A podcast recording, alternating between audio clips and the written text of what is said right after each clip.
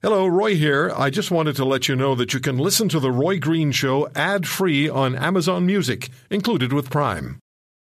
This episode is brought to you by La Quinta by Wyndham.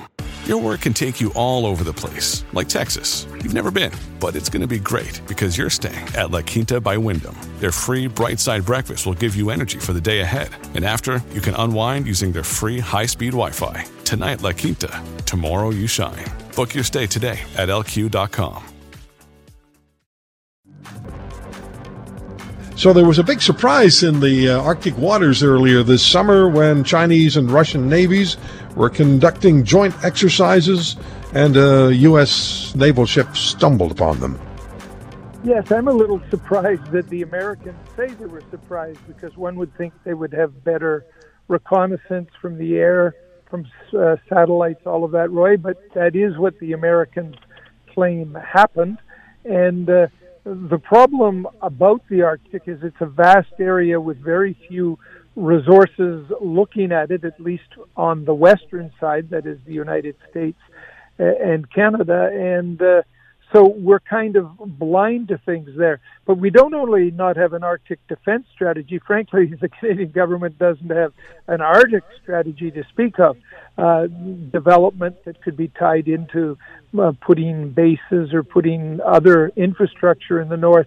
There's no coordination at all. Nobody really thinks about this. We we have this romantic view of the Arctic. Uh, all parties do, uh, but very few of them do much up there. Stephen Harper did some uh, things, but generally it's a forgotten area as far as policy, strategy, thinking. So, what are you thinking when you uh, when you know, with your international experience, Matthew, when you know that the Chinese and the Russian navies are conducting joint exercises in Arctic waters. What does that speak of? And by the way, as you well know, we have this romantic idea in Canada that it's all ours. Well, it is ours probably in the immediate territorial waters, but we kind of view our half of the Arctic Ocean as ours. That may not legally be true, but it has been true in history, in recent history, because other countries haven't been there. But there, uh, we do have some resources in the Arctic, not many. We have, in the last couple of summers, sent warships north with American and Danish warships on behalf of Greenland into Baffin Bay, for example. But really, it's small potatoes compared to what the Russians are up to.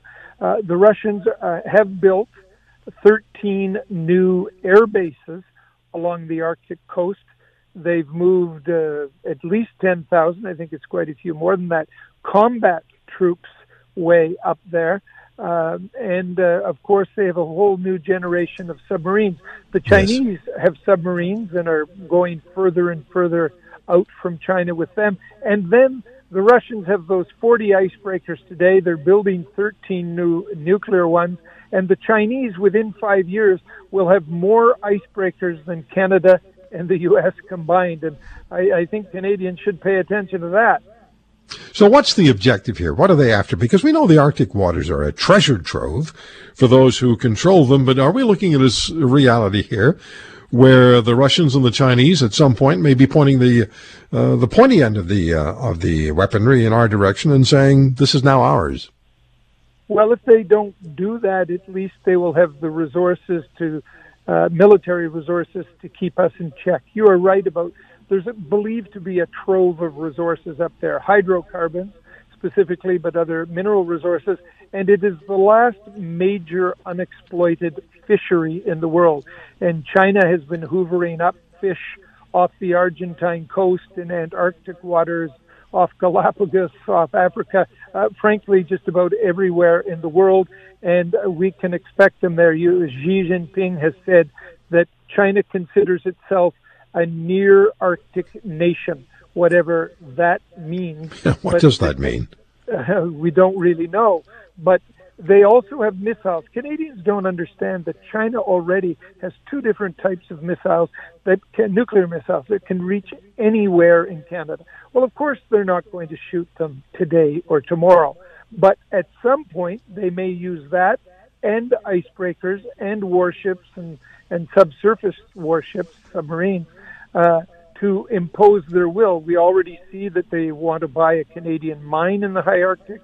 They have business interests, big ones, in Greenland and Iceland.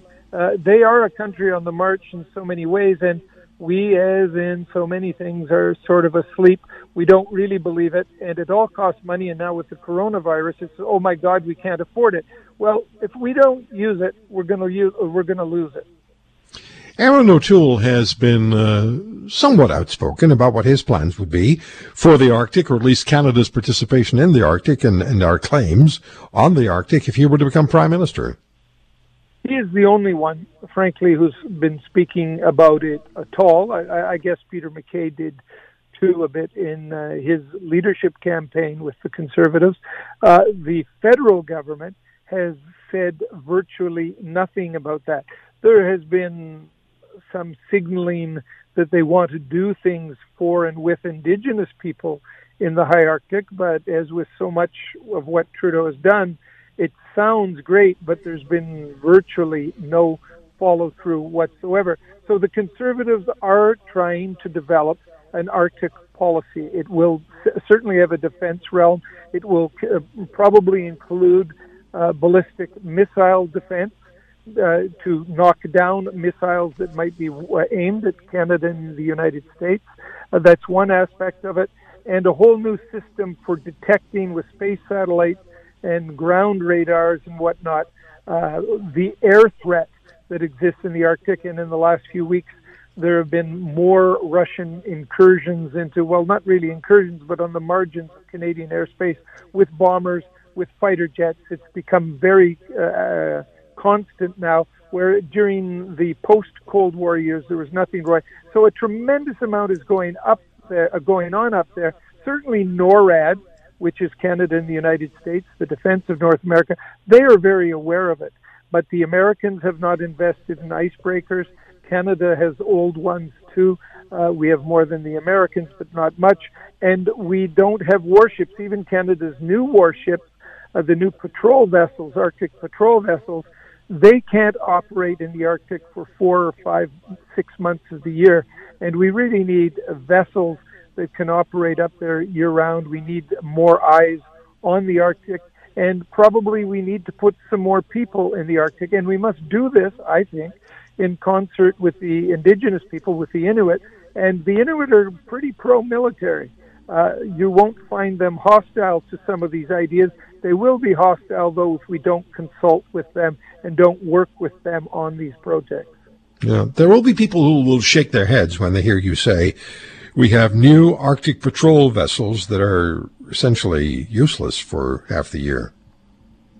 Well, I don't think they're useless. Well, you know what I mean. Uh, I do know what you mean, but half the year is better than what our Canadian Navy could do up there well, before, which was yeah, not at all.